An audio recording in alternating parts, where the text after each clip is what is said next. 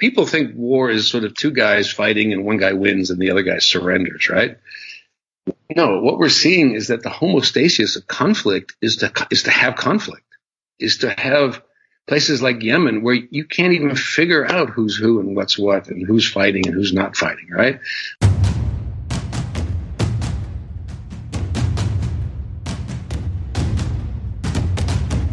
You're listening to War College, a weekly podcast that brings you the stories from behind the front lines. Here are your hosts.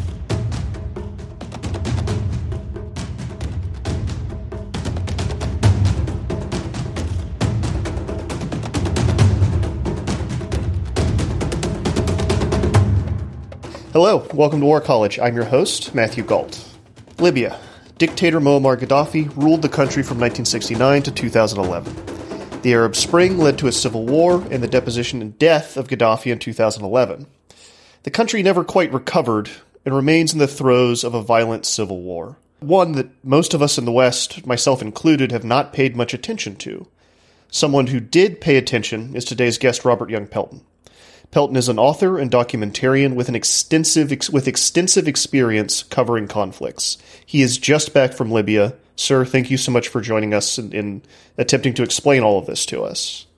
Matt, let's see if we can do that. Okay, so in our pre show conversation, you told me that Libya is very complex and also very important. To start us off, can you kind of give us a broad overview of, of the conflict at the moment?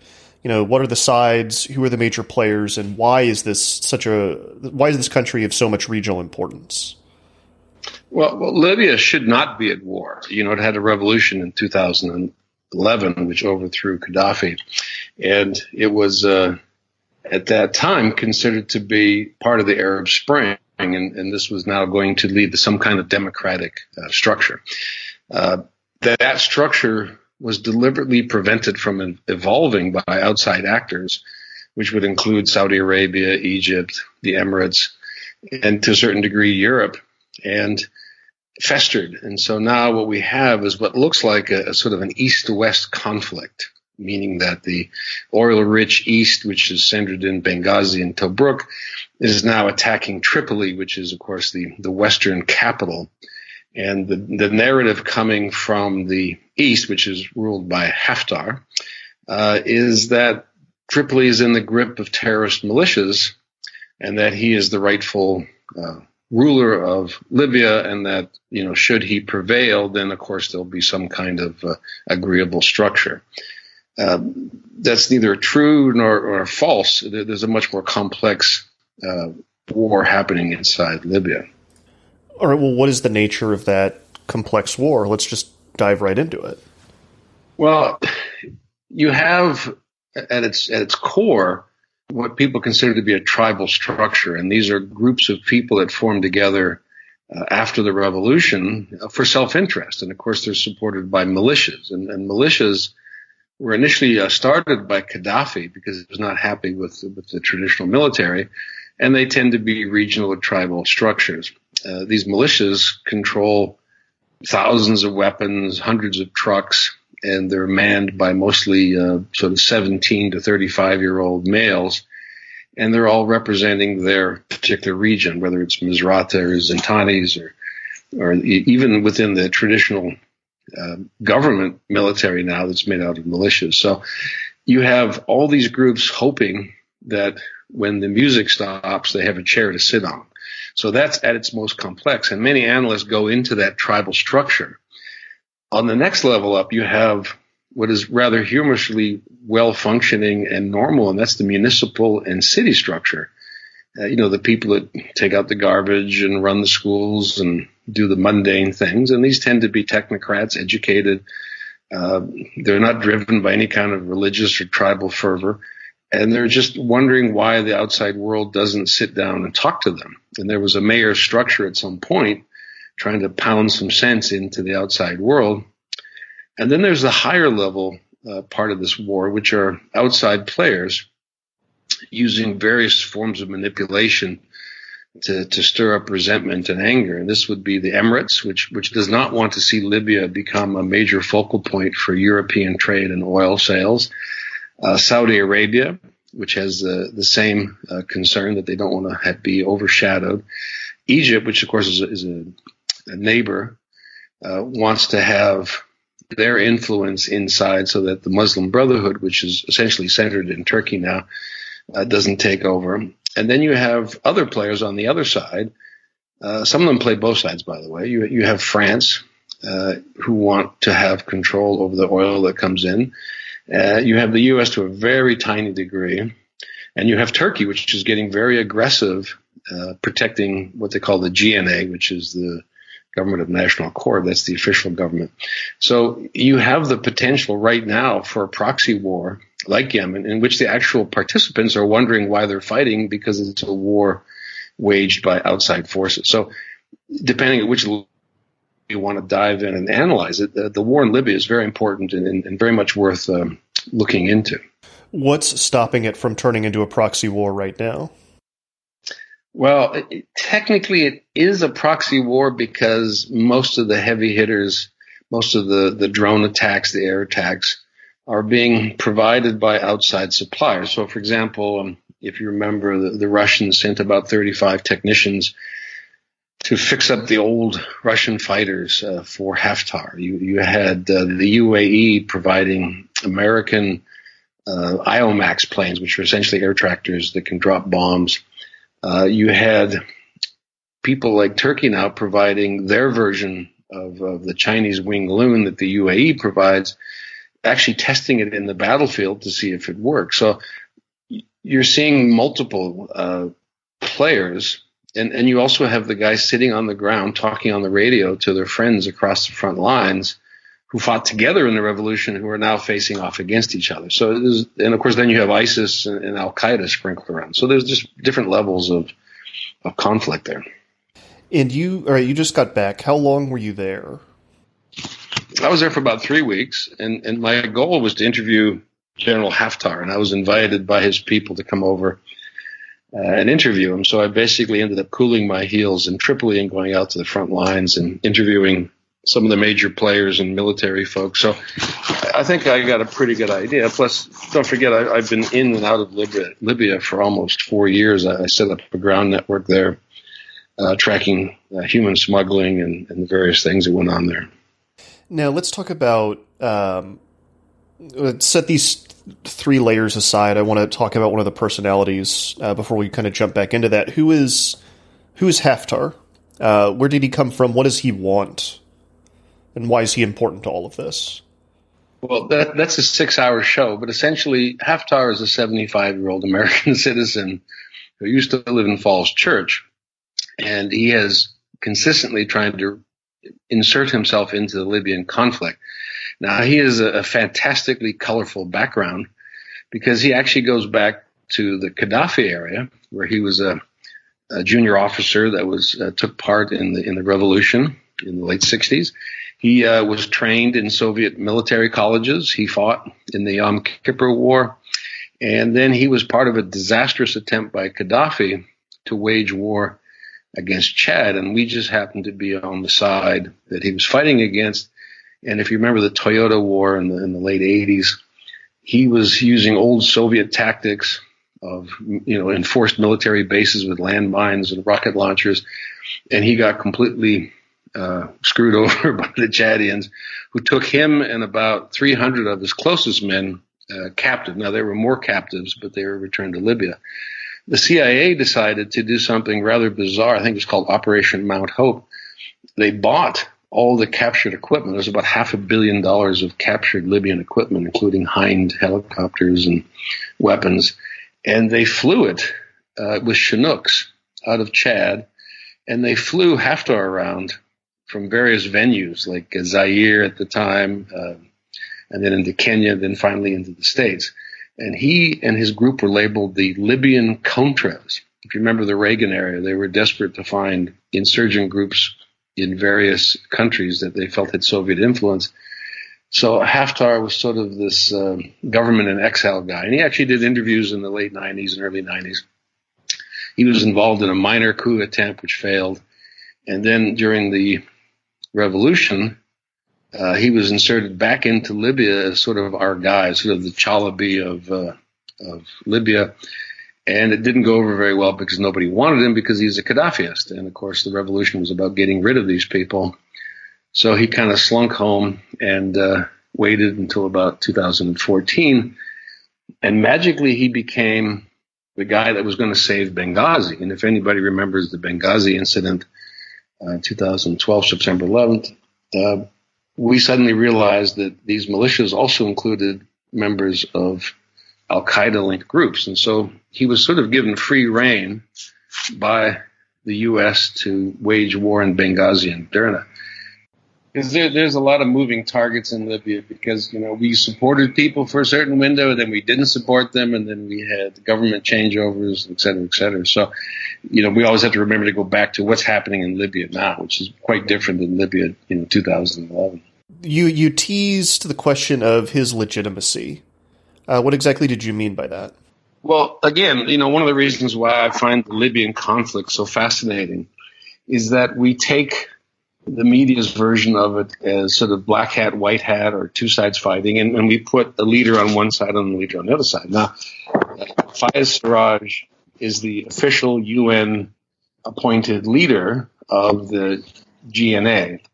Uh, Haftar was not appointed by anyone to go and attack Tripoli, but he was made the head of the military by the parliament in Tobruk. So you basically have a, a bicameral or bipolar nation that has a parliament over on the east side and then the leadership over on the west side. And these militias you're talking about literally reacted to Haftar trying to take over Tripoli and ended up being in control of a region they're not normally in control of. So you have Salafist related militias who are not terrorists, you know, they provide security, uh, in control of Tripoli. And you have Haftar's army, which is made out of some very strange components, including uh, Janjaweed and uh, Chadians, uh, controlling the east. So uh, the term of legitimacy comes up all the time because people relied so heavily on the UN to broker some kind of peace uh, Haftar has, has, continually had conversations to insert himself and then used military force to just take control. So people will point out that in the Libyan military, you can't be a prisoner of war and be in the army. And that secondly, that he's a U.S. citizen and he can't run the country. And thirdly, he's 75 years old. He should be at home watching TV, eating spaghetti, as one guy told me. So there's a number of reasons why they don't feel he's le- uh, legitimate. But more importantly, is he's dealing with some of the most brutal elements of the Libyan militias. And if you know the story of uh, Commander Warfali, who after Haftar said there'd be no prisoners taken, dressed up a bunch of uh, people in Benghazi in blue jumpsuits and shot them in the back of the head and made a video. And then the ICC issued an arrest warrant, et cetera, et cetera. Well, Haftar just promoted that guy. So you're seeing an absolute disconnect between what we would view as legitimate leadership and uh, what's going on in the east of Tripoli. I believe that video was posted. He posted it on social media, I think, uh, and it was one of the first uh, ICC cases that was built on evidence that had been uploaded by the by the person in question. Uh, but that's a whole other tangent. Um, okay, what is the United Nations doing? What's their presence? What's their dog in the fight? Well, the United Nations is taking a shattered country, essentially one that began to tip over and then we sort of kicked it over in 2011 is trying to get all these different players around the table to come up with some framework so they can hold elections. Now, keep in mind, the most silent, most abused people in this entire war are the Libyan people. Educated people, there's six million of them. Most of them are, are used to a bureaucratic administration. Most of them are used to, to subsidized um, living. You know, gas is 0.15 of a dinar, which is only worth a quarter. Uh, they're used to 42 years of rule under Gaddafi, who was very good at, at uh, giving people free things uh, to make them compliant. So Libyans are not at heart extremely aggressive, divisive people. They, they eagerly want some kind of structure, and the UN is what they think is, is, is going to give that to them. And then you have people like Haftar who kick over the table, or people like Sarraj who are given funds to do things in certain areas, and then don't provide those funds to people. So you have both sides not living up to the, the promise. But their remit is over in September, correct? Technically, and, and they can be re upped or they can go away. I mean, right now, there, there is no peacemaker. This is said over and over again. Uh, there is no responsible adult in the room in Libya. Uh, there's no one to brush back Haftar. There's no one to stop the importation of all these weapons under the arms embargo. There's no one to crack down on Sarraj to make sure that these promises he makes are kept. And so people just keep to themselves. I mean, each tribal group, each regional group is deeply disappointed in what's going on in Libya.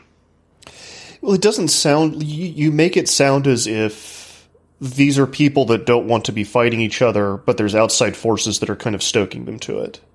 Is that a correct assessment? Yeah, you, you okay. So imagine a country in which people had a, a, living wage, a subsidized existence, and had some kind of bureaucratic or business life that, that really didn't generate much drama or conflict. Uh, you destroy the government, and now don't forget, oil revenue is what drives all this. So there's no reason for them not to have a, a good subsidized life. So what happens is that these people don't have funds. The people that hang out with the katibas um, are supposed to get paid, but they're not. They have to be integrated into the government to get that government salary. So they have not yet fully what they call DDR'd, you know, demobilized and retrained these people to not be militia members. So you've got thousands and thousands of young men who essentially are working for warlords. And then you've got thousands of men who are actually on the government payroll. And then you have this inequity in which Haftar's LNA actually gets paid more money than the people defending Tripoli. So it, it's it's an economic thing. Is it fixable? Yes, and, and very easily. the, the the sad thing is that the UN was actually set up by responsible adults to prevent spoiled children from killing each other. You know, and I'll give you an example. The in 2016 there was a there was a guy from Misrata, Ghwell, who made a move on Tripoli and he literally launched his katibas and they went in to take over the bank and a bunch of other areas and they failed and they were instantly sanctioned by the UN. In other words, their bank accounts were sanctioned. You can't do business with them, et cetera, et cetera. Haftar has been doing this now for since 2014 and nobody sanctioned him. And when I say sanctions, I mean shut down he, he and his family's money. And, and you have to remember Haftar is borrowing money to pay for all this his kids are also uh, plundering uh, the economy while he's doing this. And there is no reason why he should not be sanctioned because he meets every single requirement for sanctioning, whether it's, you know, violating the arms embargo or human rights violations, or you name it. So my point is the UN has the tools. They don't use them. Well, let's let's do some big picture talking. Uh, you know, kind of again, kind of before we'd really started digging into this, you'd said that um, we were talking about how the West isn't really paying attention to this conflict. Uh, and I think you know what you're talking about now. The UN has the tools, but they're not they're not using them. Why aren't we paying attention to what's going on here? And why aren't the tools being used? Well, okay, so th- this is a good question because I believe that Libya, like Syria, like Somalia, uh, is a model of wars going forward where they become so obscure, so complex, so unfixable that we don't care anymore. And yet the regional players deliberately create these wars to extend their interest. So, for example, in Libya, uh, there are multiple, multiple institutions that can be uh, given money, whether it's education, whether it's military training, whether it's hygiene, you name it. I mean, they, they, the, the country is full of bureaucrats, and people are eager to just sit down and do normal jobs these katibas and turn them into uh, actual jobs. Secondly, the reason why the UN is not moving quickly is because people have special interests, whether it's France, whether it's United uh, Emirates Republic, or whether it's Egypt that continually block their efforts to, to either swat away Haftar or stop the fighting. So you see players running amok, and you saw this in Somalia. You, you remember Erik Prince had a program uh, to defeat piracy, and it was an absolute violation of the UN arms embargo. And he, all he had to do was write a letter to the Security Council and get approval in five days. Again, you're seeing all these major players completely ignoring the UN, which is which is something we've seen under the Trump administration of trying to sort of neutralize these global agencies and, and make them toothless. So I would say this, and I'm not a hippie. I don't believe that the UN can fix anything, but they provide a lot of the aid and the basically emergency response. We as Americans are actually expected by the Libyans to step in and stop this regional squabbling consistently. Every Libyan I talk to will tell you two things. We don't want outsiders meddling in our affairs, but we need someone like the U.S. to stop these people like Saudi Arabia, like the Emirates, like Turkey, you know, who they look at as the Ottoman Empire, like Israel, like France, like Italy, meddling and stirring up uh, regional conflict. We, we just heard the name Erik Prince, and he's got his fingers in this too. Mm-hmm. Well, let me tell you something interesting. I have the flight log. People wonder how did Haftar become so well known?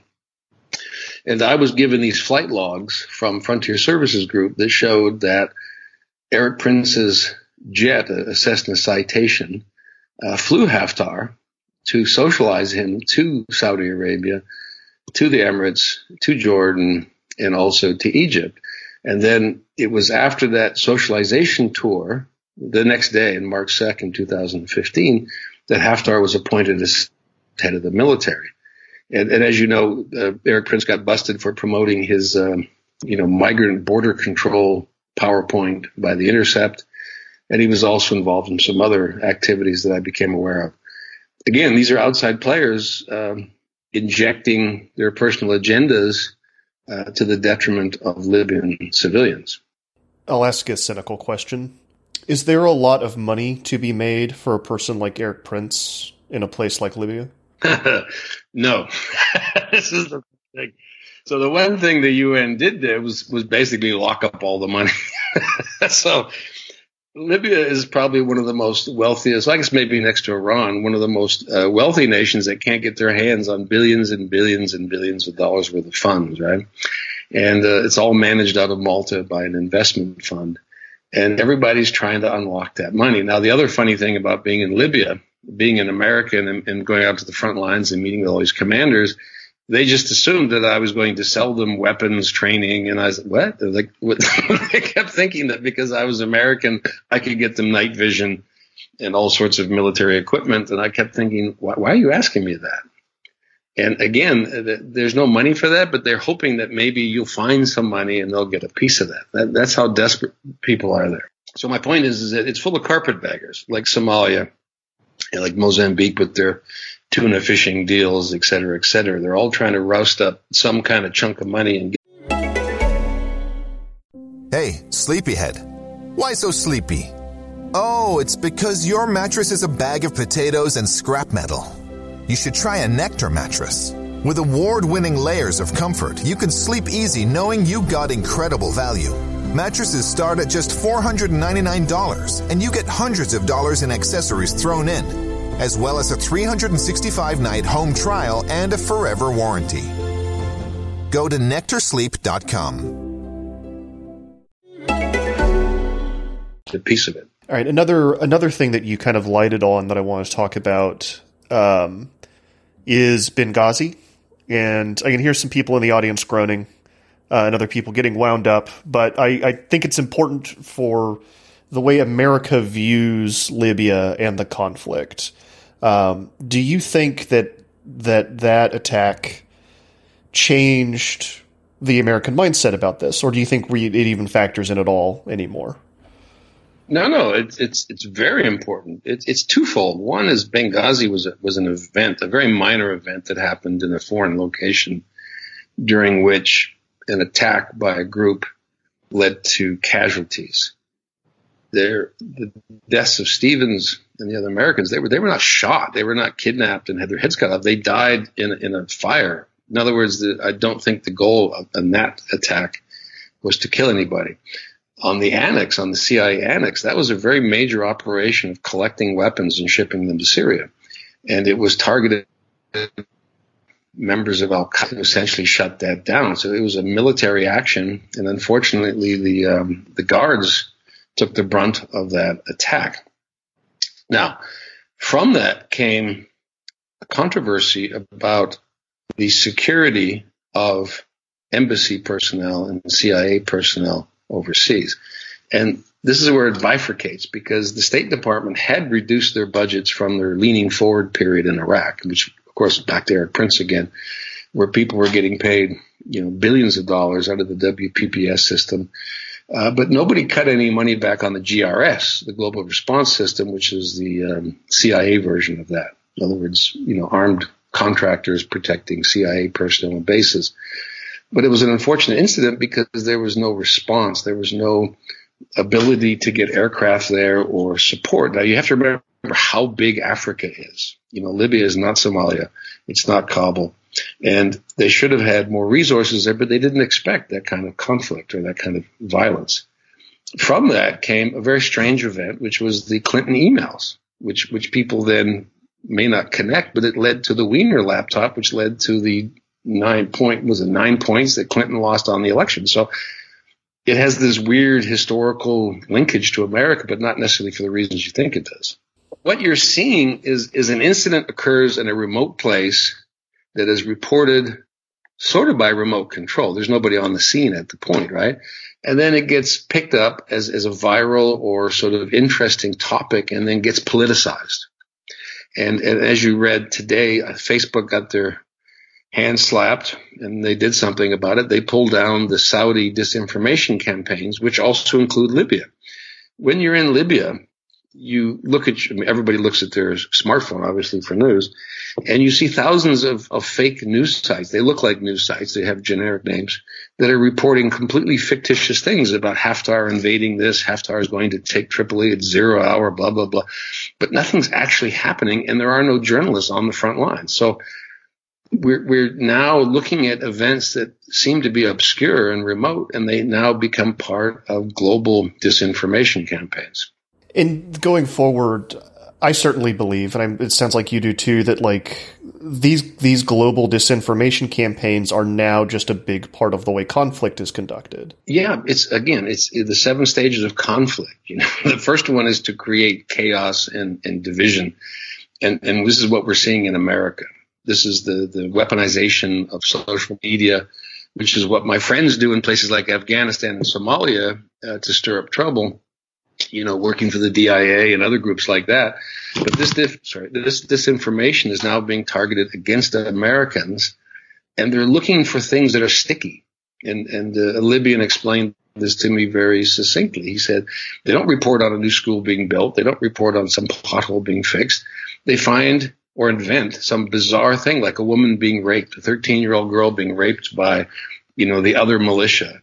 And this becomes talked about and people hear it being talked about and then they see it in the news and they figure this is a real thing because how would they know if it isn't? Because there's no news coverage. Right, and that's the the way the attention economy works. That's the thing that everyone's going to want to look at. There's there's the idea that nobody wants to see good news, right? Yeah, but remember that's stage one. So stage two are violent events that actually do occur that are attributed to those bad people who you read about. And, and, you know, in special forces training and uh, counter terrorism, I mean, these, these are the stages of warfare. And as you ramp them up, then people go after each other. And again, remember I told you I'm sitting on the front lines and they're talking on the radio to their friends, you know, a thousand yards away trying to kill them. And they all know each other and they call it the brothers war.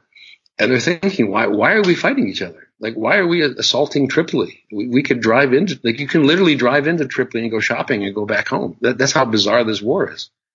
So my point is, is that we're creating fictional wars. They're, they're actually being fought by local people. They don't actually know why. That's so odd. Can you talk a little bit more about uh, that second layer the the technocrats, the people that are that are kind of running the country, and, and, I think you said that they're running it well. Things are going okay, and they need they want people to Western journalists to come in and talk to them about what's going on? Yeah, so if you go to small towns, um, for example, I talked to the mayor of Gharyan. This is a fascinating story. He's a young guy. He's I think he's 32 years old. Um, very smart. He was in Gharyan, and this was the town that Haftar poured into in, in the initial assault. and and they have no allegiance to Haftar. They have no allegiance to anyone. He's he's uh, you know he's he's a technocrat, and so he was forced out of the city because they were worried about um, these people going door to door killing people.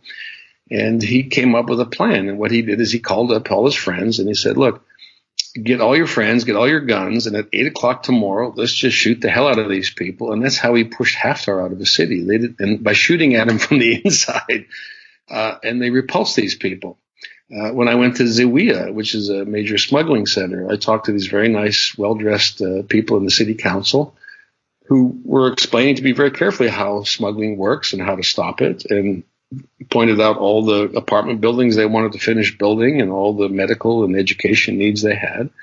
And they're not jihadis; they're not affiliated uh, with any sort of weird group. Um, and they say we have budgets and we do things and we're accountable to the people. Why aren't we part of the political process? And, and I agree with them.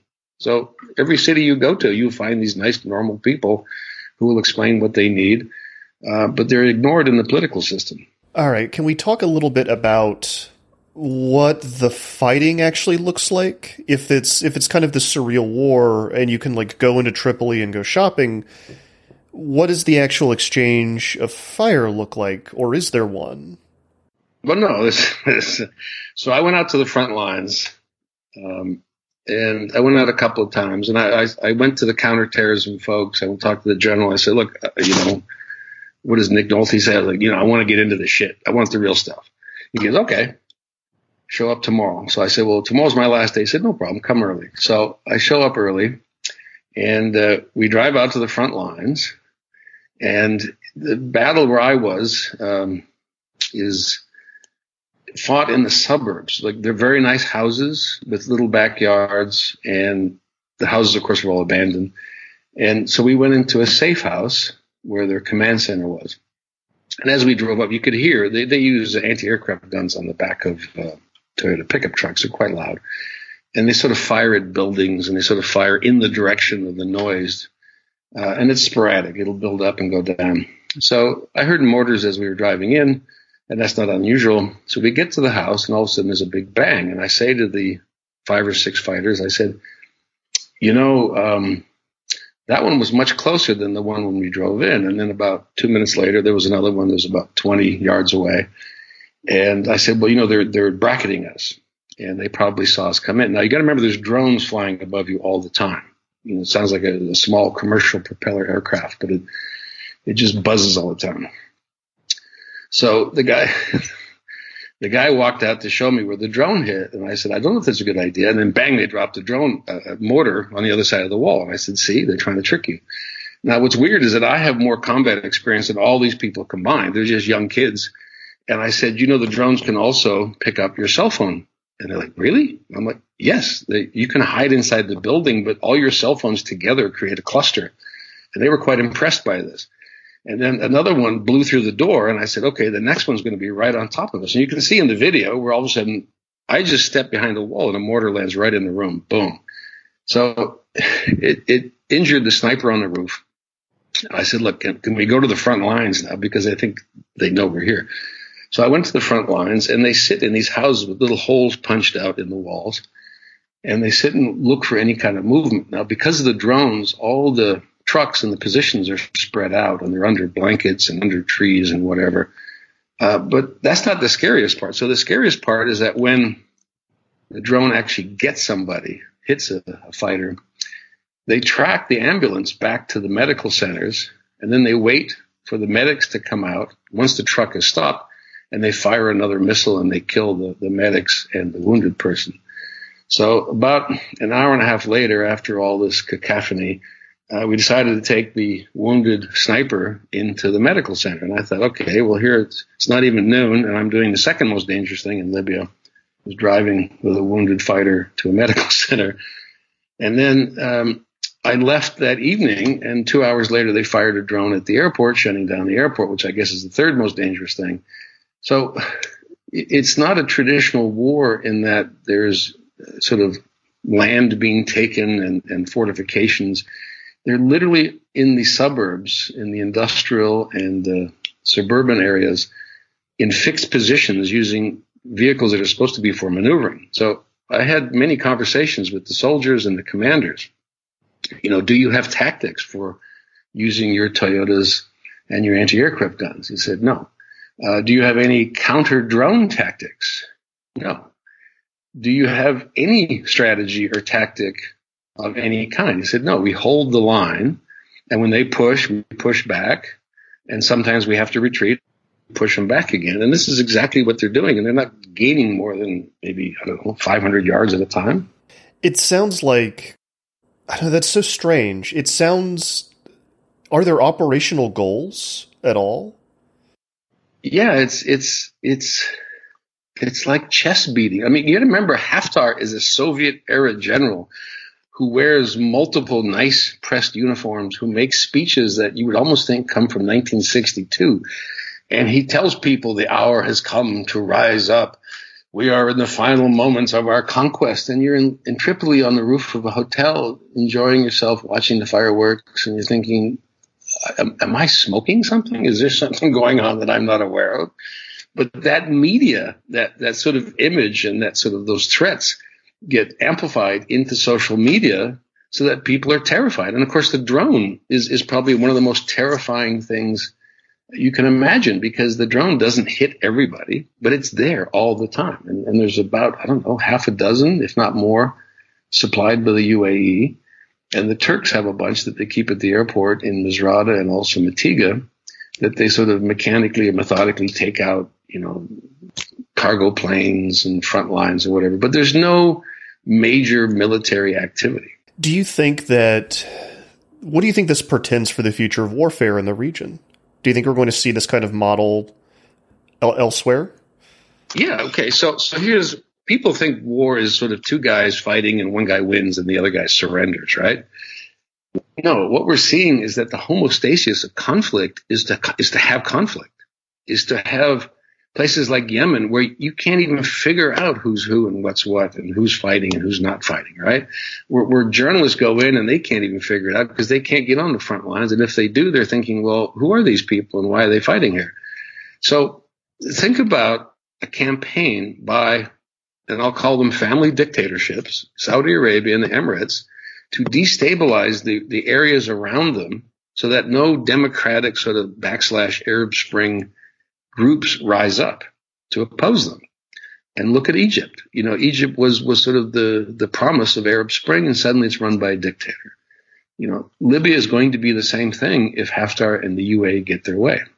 And again, it, it strengthens the UAE's position by saying, hey, we're in charge here. We control this guy. If we say jump, he jumps. You know, we can't deal with an elected democratically elected government in Libya because they don't like dictatorships. So we, are talking about the instability in this country, and um, one of the things that's also been a key factor in Libya, or I guess a feature of this conflict, is that it's become kind of a major transit point for migrants and refugees coming through. And amongst that, we've also seen what appears to be a real reemergence of the slave trade, with scenes that look like they're out of the 19th century with people getting sold in marketplaces. How does that fit into this whole scene here?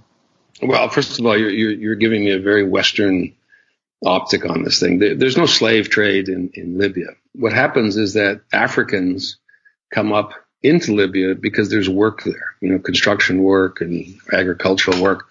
A small percentage of those people are on their way to Europe. And there is a business mostly out of the West in places like Zawiya, Sabratha, in in that they provide Egyptian-made boats using Chinese materials, and they charge a certain fee, and those people then cross into uh, the Mediterranean, and then they get picked up and taken to Europe. These people are paying for this willingly. They're not being, you know, the, the word smuggled is correct if you're crossing a border illegally, but many of those border crossings are not illegal. Secondly, the, the slave trade, which is an interesting term, is what we call indentured servitude. So when these guys get rolled up, these Africans, they don't travel with money. They, they come, they work, and then they pay their way. They essentially get rolled up by these smugglers who keep pressing them for more and more money. So they basically owe money. And once they realize, once the smugglers realize that these uh, Africans can't pay this money, their debt is sold. Now, we can argue all day long about what slavery is, but the point is that they, they want to make money off these people. They, they don't own them per se. So this this was started by a CNN story, and I met the guy that gave the video, and it, it's it's a terrible thing to focus on something that's not real when in actual fact the whole plight of migration is a business. And, and remember, I run a ground network. I research migration. I know the smugglers. I, I sit with them. I sit with the migrants in the detention centers, blah, blah, blah. This is a reality that we see on our own border in, in the U.S. You know, it's a business. People pay money to be taken from one country to another. Yes, it's criminal. Yes, it's illegal. Yes, they're abused, but they willingly enter into that agreement. Now, you could argue that once Hispanics that cross the border get into the States, they also become slaves. In other words, indentured servants because they owe money. They have to pay back that money. So we could have a whole other show on migration and slavery, and I'd love to have that. We should do that, actually. But yeah, but it would be a whole other separate conversation. That was that was the first time you were on the show. Actually, was talking about uh, the migrant crisis in Europe years and years ago. Yeah, and I don't want to diminish what you're saying. I'm saying that Libya does have established routes for smuggling, but we're talking about the Sahara Desert here. And it's not like there ever was a legal route for moving people across borders, right? Uh, everything from cigarettes. Anytime you have an inequity, for example, think about Libyan fuel, how cheap it is, right? There's a huge business running this stuff into Europe on ships. There's a huge business running cigarettes in and out. I mean, the, the Saharan desert is, is latticed with uh, smuggling routes and people that run these borders. Did you ever get your interview? No. So, so my article, and I'm still waiting, by the way. It's not, it's not like I've given up, but in the time that I had to wait for my interview, I, I, got to do copious research. I mean, deep, deep, deep research on Haftar and his background. And he's almost a comedic figure. He's, he's, his background is so much so that Gaddafi like disowned him and made fun of his name and said, I've never heard of this guy when he was captured in Chad. You know, the CIA kept trying to use him for something. They couldn't figure out what to use him for. And so now he's, he's the Emirates buddy and he's failing terribly because he's supposed to take Tripoli. Remember, he was supposed to go sweeping in on a blitzkrieg and, and seize uh, the town. Now, you know, I talked to Khalifa Ghwell about his attempt to take over Tripoli, and, and it's a daunting task to take over a city of two million people.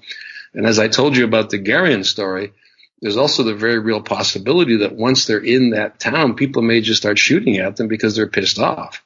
So I don't think Haftar is going to make his move. He's going to have to somehow negotiate him himself out of that corner. And it would be nice to see responsible adults involved in that negotiations, but I don't think there will be. All right. Uh, Kevin, do you have any other questions, or do you think we covered it?